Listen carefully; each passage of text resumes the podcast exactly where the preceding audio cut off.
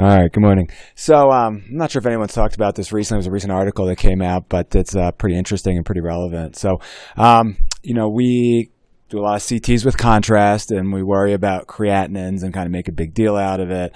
Um, put a lot of emphasis on making sure someone has a normal creatinine before they go to CT because there's been this idea that uh, the contrast that we use for CTs can harm the kidneys, and if they have any underlying kidney problems, renal insufficiency, elevated creatinine, then they might not be able to tolerate a CT with contrast and they might do much worse, end up on dialysis, renal failure, big problems.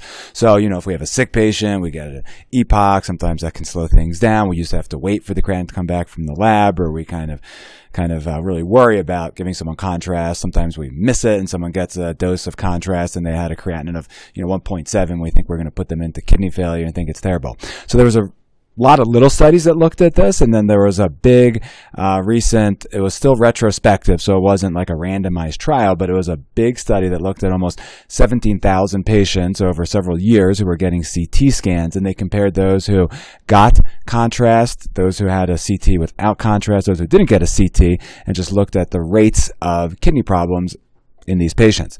And they actually looked at patients with creatinines up to four uh, before they excluded people uh, from the study.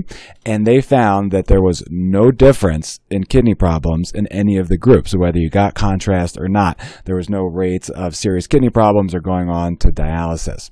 So, you know, this is a very interesting study. Uh, there'll hopefully be some maybe even randomized trials going forward. But I think, you know, if we know someone has a really high creatinine, we should still think about it. But if somebody really needs something like a CT to look for an aortic dissection or a CT to look for PE, and either we don't know their creatinine or it's slightly elevated, we should probably feel okay going forward with the CT to make a potentially life saving diagnosis. Um, you know, in general, avoiding CTs and avoiding extra radiation is good, but if we need to do it, it can sometimes make a big difference. And interesting study that shows that maybe we don't have to worry as much about creatinines, and we can do the studies we need to do to take care of patients. Thanks, guys.